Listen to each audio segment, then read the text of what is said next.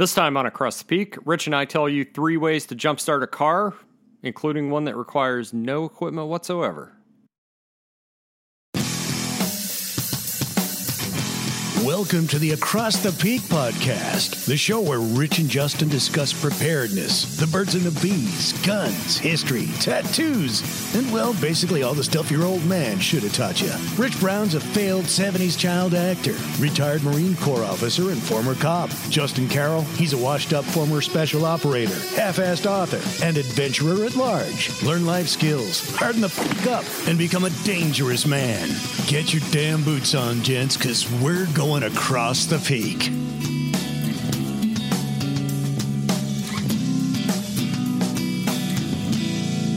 Rich, what's happening, man? Another day of living the dream, my brother. That's right, man. That's right. Um, let's talk about the ATP store a little bit, man. Tell me what's what we got going on there.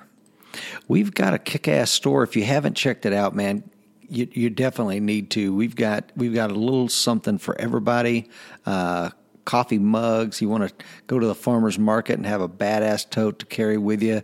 Uh, it's a little cold out. You can put your little ATP hoodie on. Uh, I'm really proud of what we've done with the store, man. What do you think? Absolutely, man. And the, pretty much all of these are ATP personalized items with quotes from the show and Rich's smiling face on them and stuff like that. So, it, uh, well, maybe not yet, but maybe that's something we should do. You know, if everybody wants that, let me know. We'll put that on there for you. Yeah, we'll see if we can get someone to do a pencil sketch of uh, of Rich or something. I love it. So, what are you drinking, man?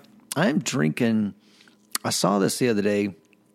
It's the Jim Beam Repeal Batch Bourbon, and um, Jim Beam during the Prohibition, uh, you know, they were one of the distillers that that were kind of got the kibosh put on them during during Prohibition, but they, I think they were they just did some farming during that time and were kind of waiting in the wings. And as soon as that was overturned, they went full force with uh, getting their um, bourbon back on the market. And this is a limited edition that they've put together. It's 86 proof Kentucky straight bourbon whiskey. And uh, of course, it's been aged four years like all the other Jim Beam products. And I think one of the things that, that gives it a little bit fuller body and, and maybe a little tastier on the palate is it's non chill filtered. Other than that, I think it's the same mash bill, Justin, as the normal Jim Beam white label, but uh, it's not bad, and the price point is is pretty damn good too. So definitely want to check that out. What does non chill filtered mean? Well, they literally it's it's pretty much what it sounds. One of the f- ways that they can filter out some of the particulates in it is to chill filter it, as I understand it. Uh, and if when they don't do that, you you may have a little bit more particulate in the uh, in the bourbon. Uh, I'm sure some bourbon aficionado is rolling over in his grave, but that's as I understand it as a layperson. Well, Kai's father, old BBT, is a big, big fan of Jim Beam, so we might have to see if we can uh, we can find a bottle of that for him. Yeah, it's under twenty bucks. I mean, it's it's not expensive at all, and it's a pretty tasty little product. Huh. I'll, I'll check that out, man. I'll keep my eye out for it. What are you drinking, bro? Uh, I'm having a Sierra Nevada celebration. It is their winter ale, and uh, it's actually an IPA. It's one of the very few uh, holiday winter beers that's an IPA, and it's not super, super hoppy. I think it's uh, about 65 IBUs. And I was doing a little, I, I was kind of curious about the provenance of this particular thing, and I was looking at their website, and I, I, actually I don't know if you know this. I did I certainly did not, but about 90% of the world's hops are harvested between I think it's uh, September 1st and October 1st or maybe I've maybe I'm maybe it's October 1st and October 30th or something like that. Um, they all grow during the summer and they're all harvested in about a 1 month or 90% harvested in this 1 month window. And they were saying that's why they use those hops. They actually use uh, fresh hops in like just right off the vine in that brew, and uh, you know most most beers are hopped with hops that have been dried out and stored for some period of time, but uh, it and and they uh, put a year on it every year. So this is the Sierra Nevada Celebration 2018, uh, indicating that those hops are from the 2018 batch, and it might be a little bit different from 2017 or 2016 or I think it goes. I think this beer goes all the way back to 1981, but it's a really really good IPA, man. Well, I d- I didn't know that either. And the the Sierra Nevada line of, of beers, I think, are are absolutely phenomenal. So I I, I'm not normally an IPA guy, of course, but I would sound like I'll check that out. But I, on that note, you're a home brewer, man. It, it, can you make IPA at home? Yeah, absolutely, man. Okay, I didn't know if that was uh, because the I don't know. I don't know. Just something about the additional hops or whatever in the in the process. I don't know if that made it something that most home brewers could not do. So that's not an issue, huh? No, the hops are the hops are really easy to add, and uh, uh, we're we are planning a homebrew episode. I think it might be the next episode that airs. But basically, an ale.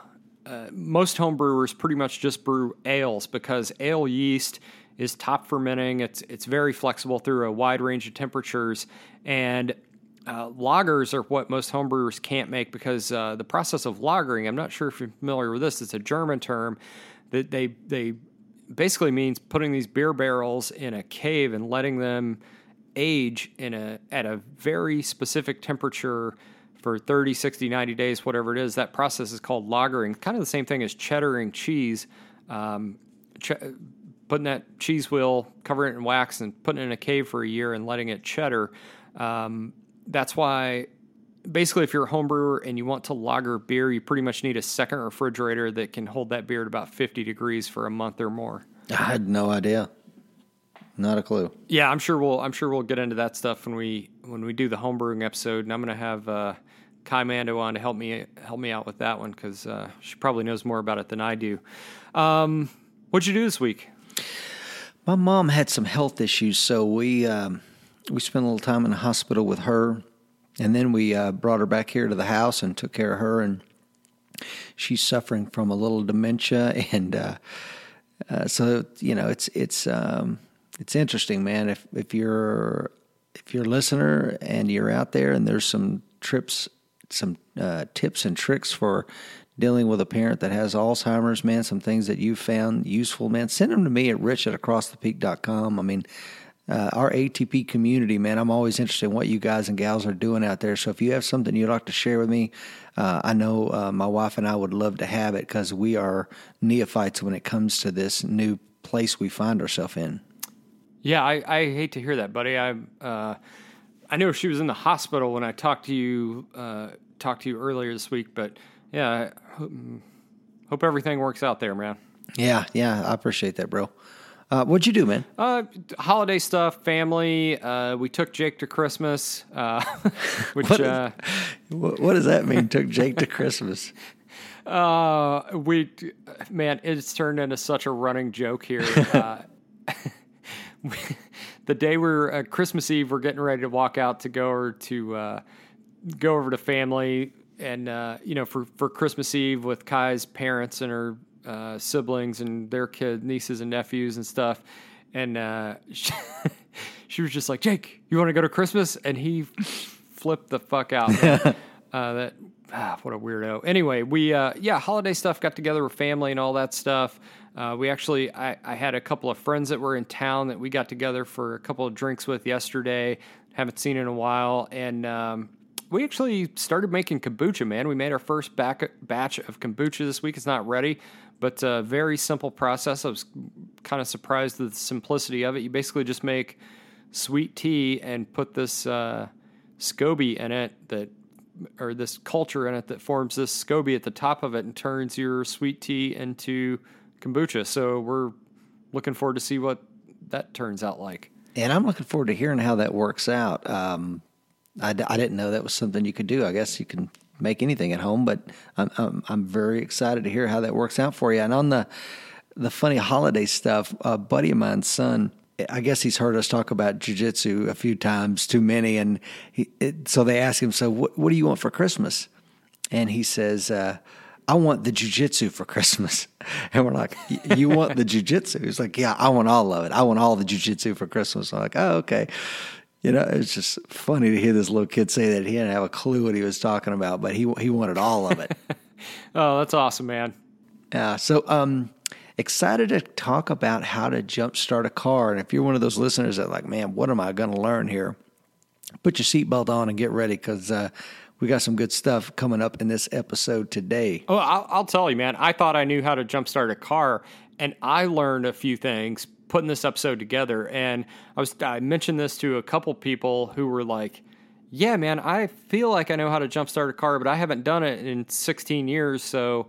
Uh, you know, I could probably muddle my way through it, but there's definitely a right and a wrong way to do this, and I think that's what we want to talk about uh, today. So why why should you know how to do this? Well, I mean, definitely you, you may have to jumpstart yourself and get yourself out of a out of a position. You may need to jumpstart someone that you care about, or maybe someone you don't care about. Maybe it's a stranger that uh, that needs a jumpstart in the Walmart parking lot, man, and you can be the guy or gal that's competent enough to help them out with that. Yeah, and uh, this is a very very common issue. It doesn't matter if you're driving a you know a, a fairly new car or an old clunker, man. This is something that happens to all of us because it basically comes down to that battery being being charged and maintaining a charge. And it doesn't matter if you're driving a sixty thousand dollar pickup uh, you're still basically reduced to that $150 battery as far as getting your car started, right? Yeah, that's totally right. And I'll tell you, it's one of those things where, you know, if you're listening going, well, I just call AAA, you know, that's why I have them for. Do you really want to sit there in the parking lot for an hour waiting for, you know, some guy in a pickup to come start your car? You know, th- there's other ways around that than, than just having to do that. Yeah, yeah, definitely, man. So, uh, I, I, guess first things first. How do you know if jump starting is what you? How do you know if a dead battery is, is what you have? Well, there's a couple different ways, and uh, one of the things we have in the notes, and uh, this is the kind of the my go-to is you put the key in the ignition and the dashboard lights come on, but maybe the starter clicks, or the dashboard lights come on and they're very dim. Every time you try to turn the key, the dashboard lights will dim and the starters click, click, click, click, click over and over and over again. Then guess what? you're not getting enough juice to the engine and it ain't going to work. Yeah, uh, that that's kind of the classic sign that click, click, click, and the battery's dim. And uh, I've had. Uh, have you ever had a battery so dead that absolutely nothing worked? Your power door locks didn't work. You you'd put the key in and no dash lights would come on, no noise, nothing. Oh my God! Yeah, we have a. I have an old diesel pickup. You've seen it, that old red pickup I got from my grandfather when he passed away and that thing, we had some issues with the alternator, and, and there was a voltage regulator, and we uh, ended up replacing everything at least once or twice. And that's exactly what happened, man. That damn thing would drain, and you would put your key in, and absolutely nothing would happen. It's completely dead. Um, but know that that's maybe a little bit more rare. Um, what are some other things that could happen? Well, uh, if if all the lights come on, uh, if, if you know your windows go up and down, your air conditioning's blowing, and uh, the engine's try like actually turning over but just not cranking, you probably have something other than the battery. And at that point, jump starting is, is not not going to do you any good. It's not going to solve your problem. Uh, it's, it's, much more likely something with fuel delivery, uh, your fuel pump, your fuel filter. You might just be out of gas, which I hope none of our listeners would uh, would be out of gas, but probably uh, potentially some sort of problem with the ignition system not a dead battery though if your engine's actually turning over. Yeah, that's absolutely right. And and believe it or not, I've seen that happen before with the the fuel pump or something like that. It's just not working, and you may think it's a battery issue. It's it's it's it's probably not. Yeah, absolutely. So, um, well, let me just I, have you. I'm I'm confident I know the answer here, Rich. But have you ever had to jump start a car? Yeah, yeah. Jumpstart cars, motorcycles, uh, you name it, pal. yeah, you and me both. Oh, man. Oh, and uh, airplanes too. Have you ever, uh, you know, one of the things when I was learning how to fly as a teenager uh, is basically jumpstarting an airplane by just twisting the prop like you see in those old movies, man. Uh, I've done that too. No kid, man. I, I have seen that in old movies. Is that really a thing? How hard is that to do? Oh yeah, with a, a single engine uh, prop, it's it's not very hard to do. But it, it, I, I was 16 years old when I did it the first time, and I was absolutely terrified that I was going to get sucked into that that thing and chopped to pieces. Yeah, I I'd be pretty terrified of that too, and I imagine you probably can't do that on a on a Boeing 747, huh? no. um, yeah, I've uh, I don't know if the listeners know. I actually own a, a Class B RV. Uh, it, it's basically a Sprinter van RV, and uh, that thing has. Uh, I've actually got an electrical problem right now where it's got a brand new battery in it, but if it's not if it's not running, basically that battery gets drained in three or four hours down to just about nothing. And I got to jump start right now. I got to jump start that thing every time I crank it. But Uh, trying to trying to troubleshoot electrical stuff is just I, I, went about crazy trying to find the problem, and I'm going to have to get someone else to do it. But yeah, I've, I've got a ton of experience jump starting vehicles. So um, let's talk about how to do this, man. Uh, first and foremost, you need some damn jumper cables. Uh, your odds of finding someone else that can help you is much, much easier if you don't have to find someone that's both willing and able to help you and has jumper cables. If you've got the cables, you've just solved 90% of your problem right there. Would you agree? Yeah, I would totally agree. And that's, uh, you know, we have them in all of our vehicles, and it, they're they're not expensive, man. They take up very little space, and it, it's uh, it's it's something that you definitely want to have because if you, like you said, if you're in the parking lot, hey man, can you give me a jump? I don't have any cables. Not a problem, there, Cletus. I've got them. Come on over. yeah, absolutely, man. So uh, basically, all you need here, if you have the cables, is access to a working vehicle, access to a running vehicle with a with a battery in it, you'll be you'll be good to go. So uh, you're gonna have to get that person to to to get close to your get their vehicle close to your vehicle, and this is sometimes real easy in parking lots, especially like we talked about on the vehicle preparedness episode. If you're parking way out at the end of the parking lot where nobody else is, and there's head to head parking. If that person could just pull into that parking space right across from yours, bumper to bumper with you, nose to nose, real, real easy to get those jumper cables to work. Otherwise, um, you know, you might have to get that person to, because uh, batteries aren't on the same side of every vehicle. Um, the longer your cables are, the easier this is going to be. But you're going to have to get that person to get close enough that that cable can reach both batteries. Yeah, and. Uh, everything is different. You know, I had a, I believe it was a Mini Cooper that uh, had the battery was in the trunk, but the point that you would jump it at was actually under the hood. So, um, just like anything else that Justin is, Justin and I will talk to you about, it's knowing beforehand so you're not trying to figure it out on the fly. If you get a new car, you need to figure these things out so you're not stuck trying to figure it out in the heat of the summer when you've got some uh, stranger standing over your shoulder, right? Yeah, definitely. And I, I, would also say this is another arrow in the quiver uh, to support backing into a parking space. If you pull head into a crowded parking space, uh, you you may be sitting there waiting a couple of hours before a parking space beside you clears out or in front of you clears out, so someone else can pull in there and jump you off. So if you're backed in and you find someone that can help you, they can just pull out into the into the main parking aisle or row or whatever you want to call it, the thoroughfare there, and, and jump you off. If you're head in parked to a uh, in a very very crowded parking lot, that might be that might be difficult to do. Man, that is a solid recommendation. Okay, so what's next? All right, so the next thing is connect connecting these two batteries, and there is definitely some things you want to pay attention to, some very very important safety things you want to pay attention to in here. Uh, so first and foremost, when this thing gets connected, when these cables get connected to either battery, you want to be very very careful with these clamps. You don't want to allow the red clamp to touch the the black clamp uh, at all. You want to keep these things well separated from e- from each other. When you say so, when you say well separated, what what what are we talking about? Four inches, six well, basically just just not touching. You don't want to.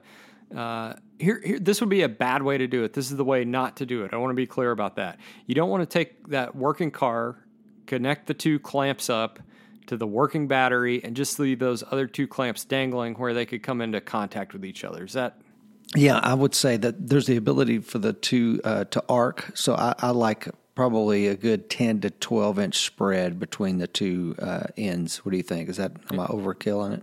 I, I don't think so at all, man. I don't think you can be too too careful with that. So so keep those clamps from touching each other. Keep them separated. Um, on your battery and the battery of the person that's helping you out, you have to know which terminal is negative and which terminal is positive and positive is typically going to be indicated by a red wire clamped onto that terminal. And on most new batteries, man, there's going to be a big plus sign embossed in the plastic there on the positive terminal and a minus sign embossed on the negative terminal or right beside it or underneath it or whatever. It's not going to be too hard to figure out which is which, but you need to be very careful that you're correct connecting the the two positive terminals together you're going to run into big problems if you connect the positive terminal of the running car to the negative term or vice versa. Uh, you need to know which is which and connect those to the right thing. So your red cable, your red clamp goes to the positive terminal. Your black cable your black clamp goes to the negative terminal, right? Yeah, and I've I was helping um, a young lady one time, and and um, I saw her doing it backwards, you know, and I was just providing the car and the thing. She seemed to know what she was doing, and, and um, when I saw her connect the black to the red, I kind of like, I, pardon me, you know, I think this is wrong. She's like, no, you do it opposite. That's way my dad taught me. I said, nah, I don't think so. Let's let's try it my way since it's my car, and then we'll, you know, we'll see if that works. And uh, she's like, oh, okay. And of course, she was she, she was going with the old. Uh, uh, light colors never go together. You always uh, yeah. opposite opposite colors. That's the way to go. Yeah, and I don't mean to make any kind of gender slight on this. It just happened to be a woman that said it. It could have been a freaking ignorant man too. It just happened oh, to be a oh, woman. Yeah, definitely, man. No, no doubt about that. so, um, if you've got covers on your battery terminals, which are more and more common, there's usually some sort of little plastic cover protecting sometimes both, but frequently just the positive terminal. You want to go ahead and remove those covers before you, on both batteries before you start working. You want to be all set up uh, when you start clamping these things together, right?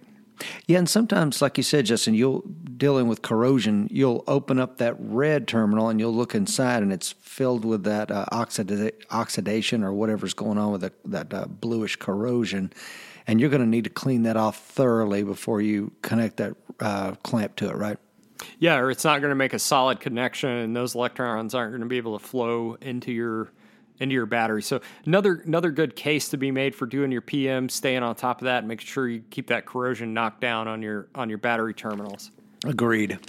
Okay, so uh, now we're actually going to connect these cables, and you want to connect them to the dead battery first. Uh, that creates less danger uh, in a couple of different ways. First, if those other two clamps happen to touch each other, well, that battery ain't got too much power in it anyway, and there's there's less chance of sparking and arcing and all that sort of stuff. So I'm going to connect the red clamp to the positive terminal on my dead battery.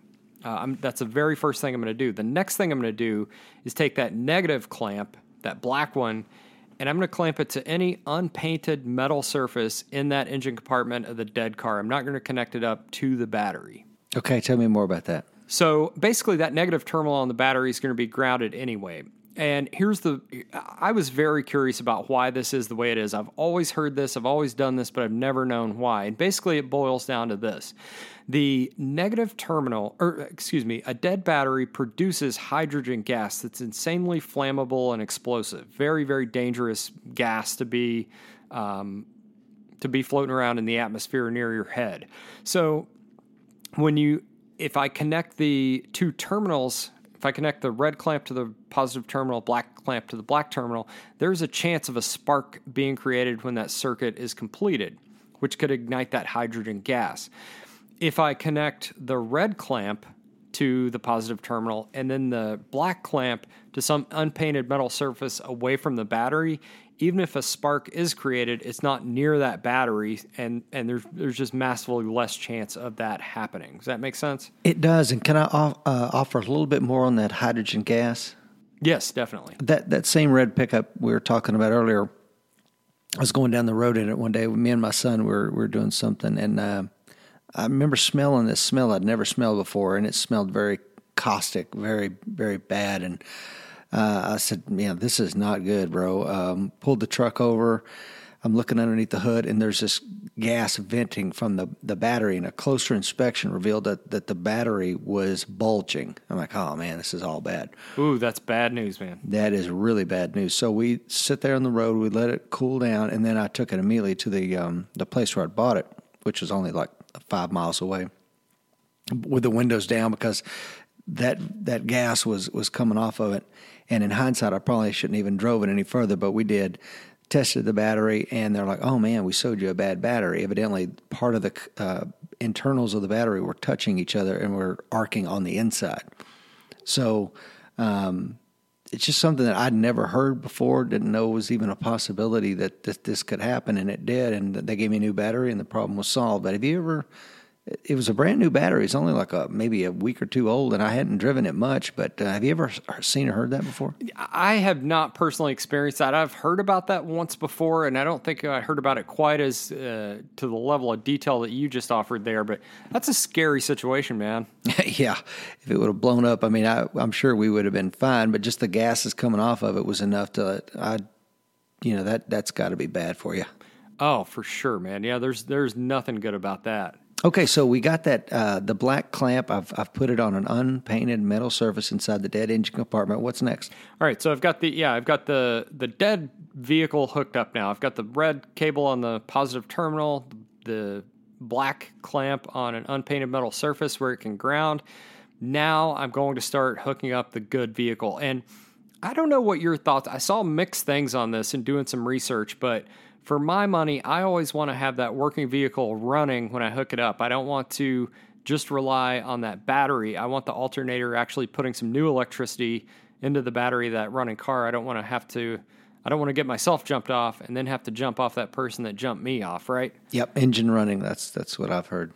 That's what I do. So yeah, so make sure your the working vehicle, the engine is running, and then at that point you'll start co- connecting the cables to that vehicle. So we're going to start with the red one and we're going to connect it to the positive terminal and we're going to take the black one and connect it to the negative terminal. So rule of thumb on your good battery, connect both the both the clamps up to the battery. On your dead vehicle, connect one clamp to the battery, one to some metal surface in the engine compartment, right? Correct. And I will tell you though, if you, and if when you connect that, uh, the you know the engine's running on the good vehicle, when you connect it, you, you may hear the engine kind of drain a little bit or bog down. That's a good sign. It doesn't mean you've done something wrong. If you hear that, you know, the engine's running, uh, once it connects, that's good, right? Yeah, that means you have a connection and some a bunch of power has just been taken out of that battery. If you're you might see the lights dim, if your air conditioning's on, it might really slow down there for a second, but it'll catch back up as your vehicle adjusts to that to that power drain. So uh, once we've got them both connected up, what what next, man? Well, the next thing is you're going to have to let the battery charge, and and in order to do that, you're just going to have to be patient, right? It's not something that okay, let's immediately try to to, to turn the car over, right? Yeah, right. And and if I'm in the dead vehicle, one thing I'm going to do uh, before I attempt to start that vehicle is I'm going to turn if I have you know, on, on modern computerized stuff, it might be a little harder. But if I have like a manual dial that turns my air conditioner all the way down, if I could turn my lights off, uh, all that sort of stuff. So there's nothing or minimal other things pulling electrical power. When I go to crank the, the battery or crank the vehicle, I'm going to do that. I want all that power going to cranking, not to blowing my air conditioning or turning my headlights on or whatever that is. Yeah, uh, sound advice. What's next? Uh, so I'm just to wait. I'm gonna, I'm probably to give this about 60 seconds and then give the, the car a try. Um, if you're trying this thing every 15 seconds, you're getting a little bit of juice in the battery and then you're burning it. And 15 seconds later, you got a little more juice in the battery and then you're burning it. Uh, you need to give this time to let a little bit of electricity actually build up. So I'm gonna I'm gonna wait about one minute and give it a shot. If it turns over a little bit but doesn't catch, I'm gonna give it a long. I, am probably gonna give it about five minutes, uh, and at that point, I should be good to go. It, it, five minutes, man. If nothing's happened, um, probably nothing's going to. I, that battery might just be so dead it's not going to take any kind of charge at all. Uh, but sometimes I can still get it cranked. But if I've waited five minutes and nothing's happened, it's it's probably time to move on, right?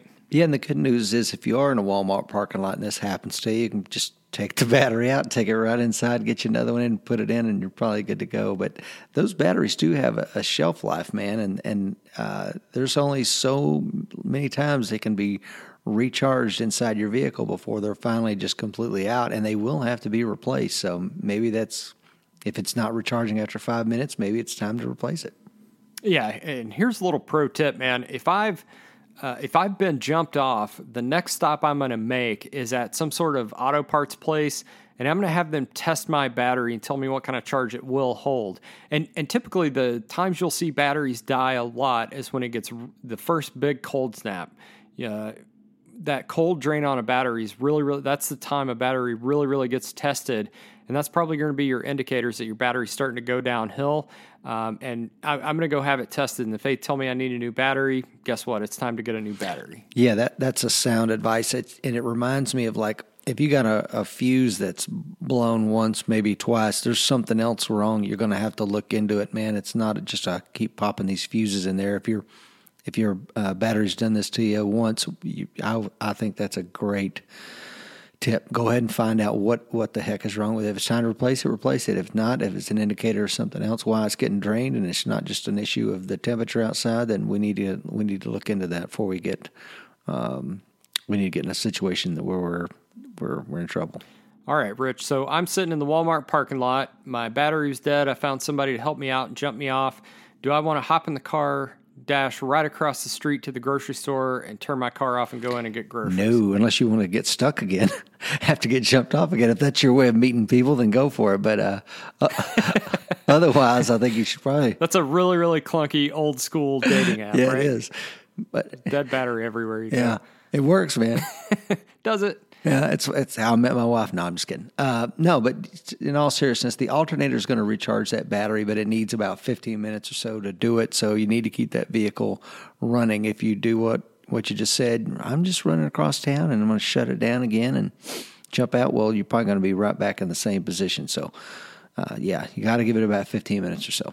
Yeah, and and that's a good test too. If you have a battery, if if you have to get jumped off three mornings in a row, but you're driving for three hours a day and your headlights are working and your air conditioner working is working and all that stuff, your alternator is providing plenty of power to that battery while the vehicle's running, but your battery's shot. It's it's time to get a new battery. Um, so that is in a nutshell how to jump a car off with jumper cables. What uh, what's our next option, man? Well, the next thing is battery packs, and I've had mixed results with these, so I'm interested to hear um, what you have to say about this, man. What do you What do you think? I've had very mixed results with these too. So uh, we talked about this in the vehicle preparedness episode with Virgil, and I am keenly interested in those lithium battery packs that Virgil talked about that are about the size of you know a big hardcover book, but contain like a thousand amps and and you know they're very very small and compact but have fantastic reviews on Amazon. I'll post a link to those. Uh, the only thing is, those are about hundred bucks a pop, and uh, I I don't want to buy one for my car and not have one in in Kaimando's car. So I'm gonna wait till I can buy a couple of those, and we'll we'll test them out and see. But I am, if they work, man, they're a much much better option because you don't need any assistance. You can completely self recover, uh, and that's important in a place if you're out in the woods somewhere where there just aren't any other people. That's nice to be able to do. If you're um, or if you're traveling like really rural areas late at night uh, and or you know leaving work on third shift from some place in the middle of nowhere the ability to do that yourself is pretty damn important Oh, without a doubt. I think, uh, you know, I definitely am going to get one of those that Virgil recommended and, and just to see how it works because I've seen, um, like people that use car lots, man, they, they have them and swear by them. The guys that run wrecker services, they, they use them every single day and swear by them. So there's got to be something to it. And like I said, it- it's something that the ability to self recover and not have to depend on cell service to get somebody to come out and help you or find another person that can jump you or whatever i think is is part of what atp is all about. So it's something you and i probably need to get on board with. Well i'll, I'll tell you i'll commit to this man. When i get one i will um, I, I might just leave my headlights on and drain my battery or something and test it out and see how it works. I'll, I'll, in any case, I'll write a review about it and post some pictures and stuff on it. sounds good. So what's involved man? Obviously we need to pop the hood everything that we mentioned before right if you get in click click click i mean that's an indicator so what do we do we pop the hood and do what So I think this is the simplest option, Rich. Um, basically, I looked at a bunch of different manufacturers' websites, and they say, open the thing up, or you know, whatever. If it's in a case or whatever it is, take those clamps, and you're going to go ahead and attach the red clamp to the positive terminal, the black clamp to the negative terminal. And there's a reason for that. There's no power actually running to this thing until you turn it on. Most of them have a switch, so there's no danger of of creating a spark there. Um, so you just connect those clamps, make sure they have a good connection. a you know, they're biting into that soft terminal, and then you turn that thing on and follow the manufacturer's instructions. There's usually some sort of switch on these things. I've owned several of the big old battery packs. Um, you just follow the manufacturer's instructions. Typically, you'll have to wait a few minutes. Sometimes these things even have a fancy little uh, LED display on them that will tell you where your battery's charge is at and if you can crank yet or, or what. Uh, you wait the appropriate amount of time, and when it's good to go, you start your car, pop that thing off, and you head home and recharge that thing up. You know, uh, and we don't have this on the show notes, but this sounds very similar to one that I have here on the farm, and that is uh, one of those that you plug into a wall outlet and connect to the battery, and it can recharge the battery, or it has a feature on it uh, where it can jump off the the uh, the battery. So it's it's a very similar process. I just wanted to mention that that is available, but of course you do have to plug it into a wall outlet to to get it to work. Yeah, my my dad has one of those. Yeah, they're they're uh, they're pretty awesome, man. Um, we use them for you know the tractor batteries or the lawnmower batteries or a car battery.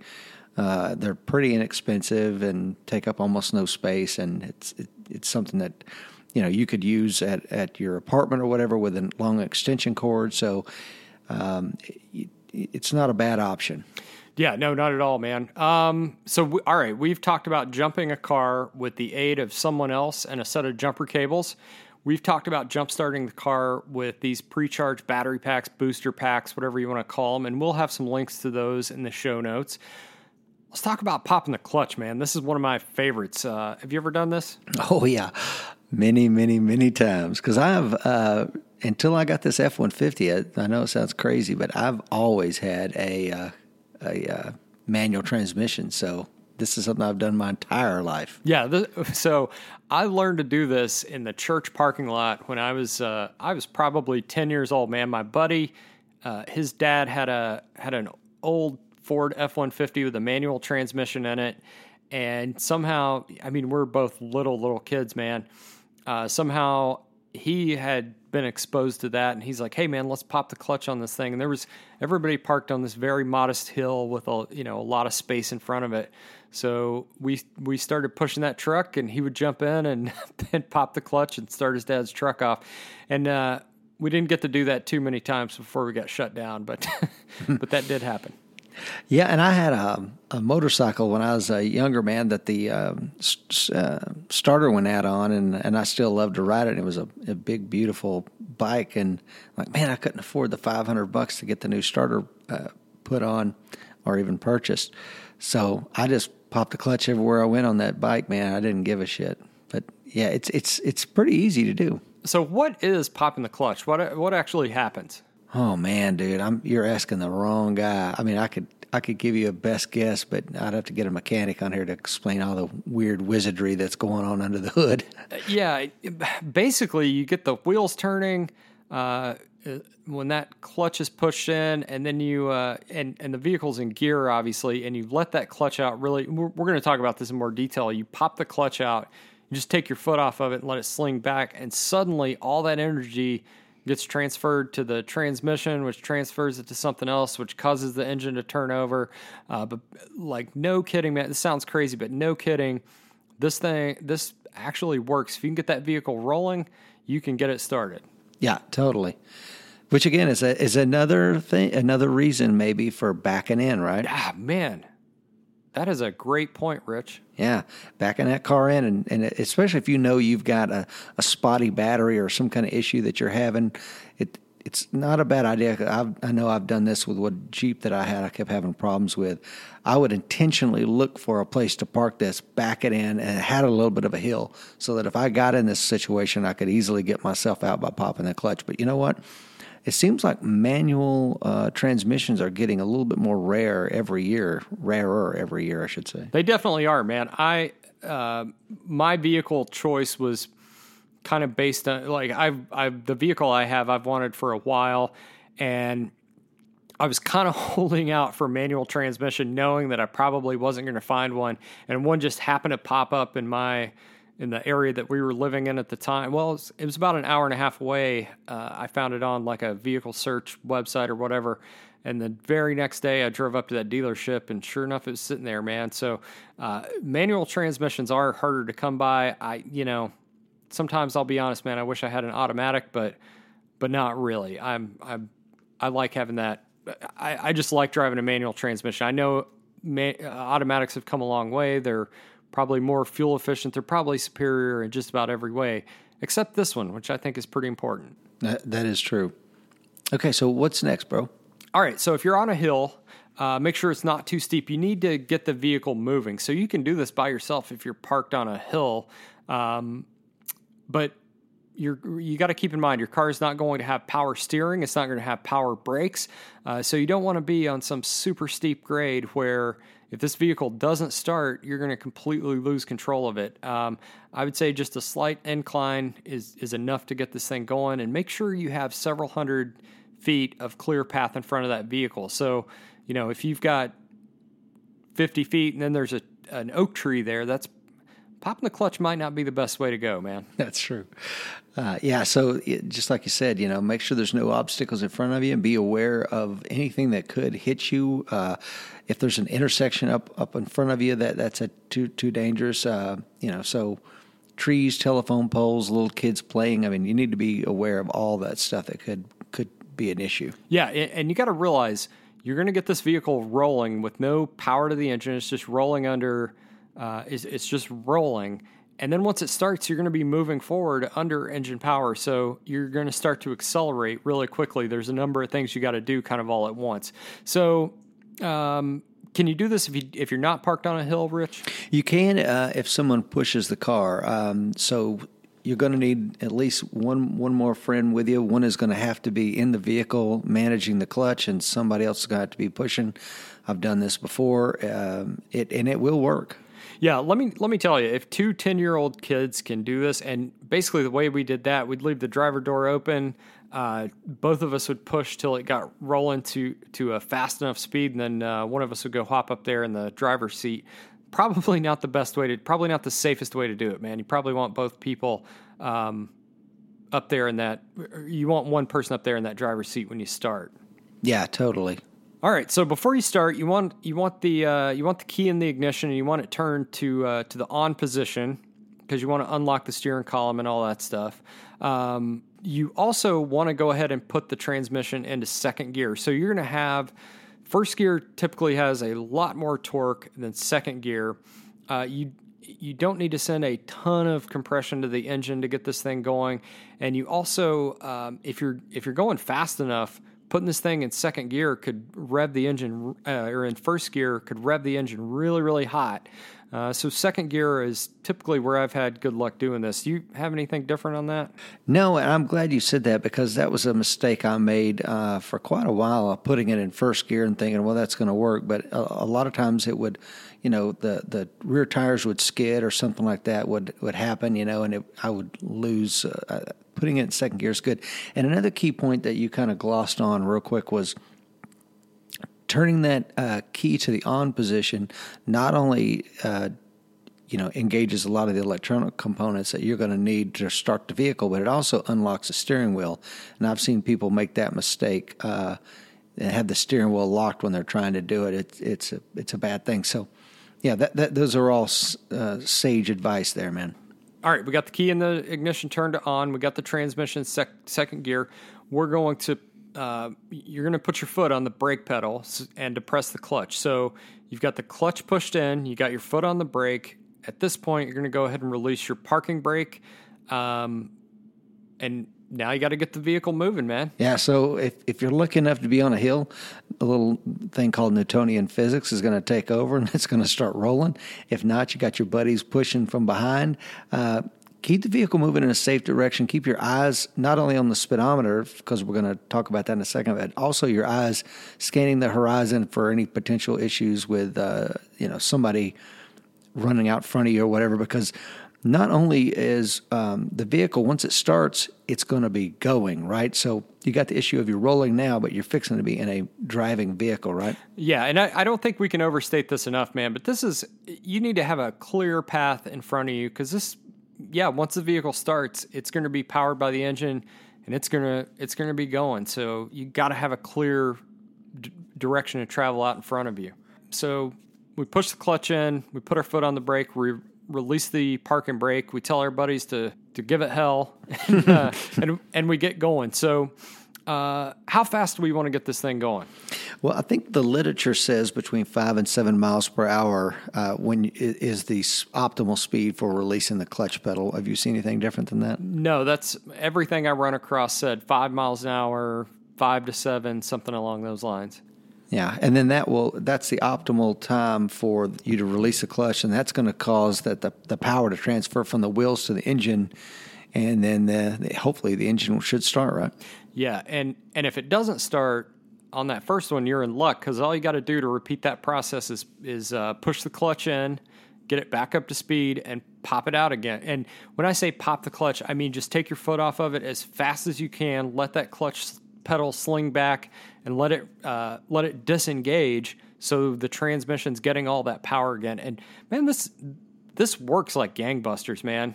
Yeah, yeah, it does. And uh, and again, on a, on a motorcycle, I know we're not talking about that, but really, you're just running alongside the motorcycle with your hands on the handlebar and you're popping the clutch by letting it out. I mean, it's it's a very simple process.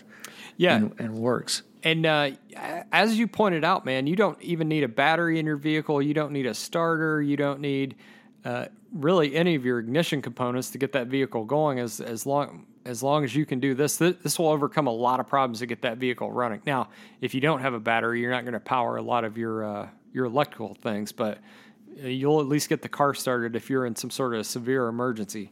Yeah, true, very true.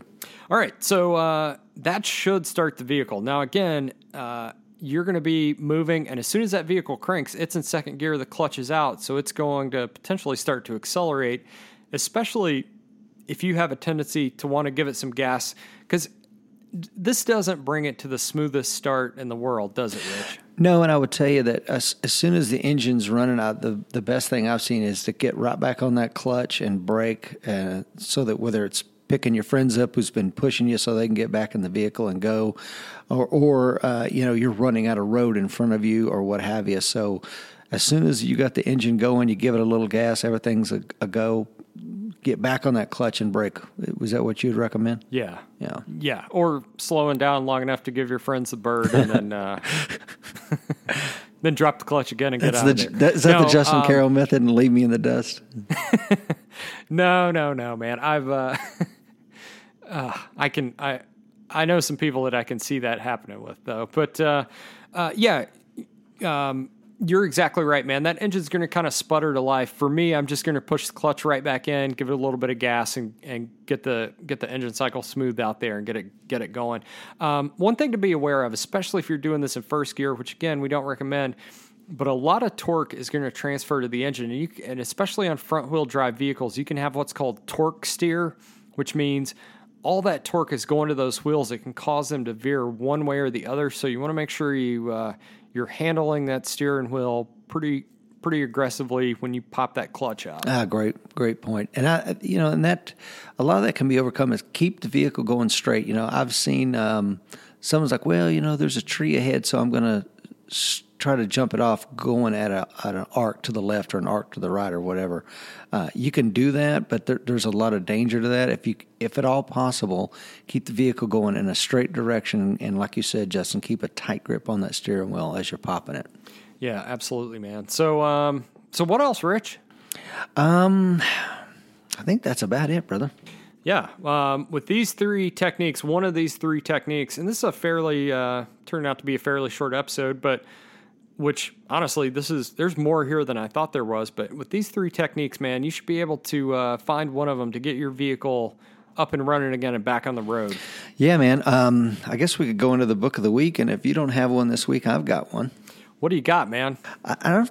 I don't think we've mentioned this before. "100 Deadly Skills" by Clint Emerson. Did we ever talk about this? I don't think we did, but I have. Uh, I heard an interview with him about that book uh, not too long ago. Tell me about it.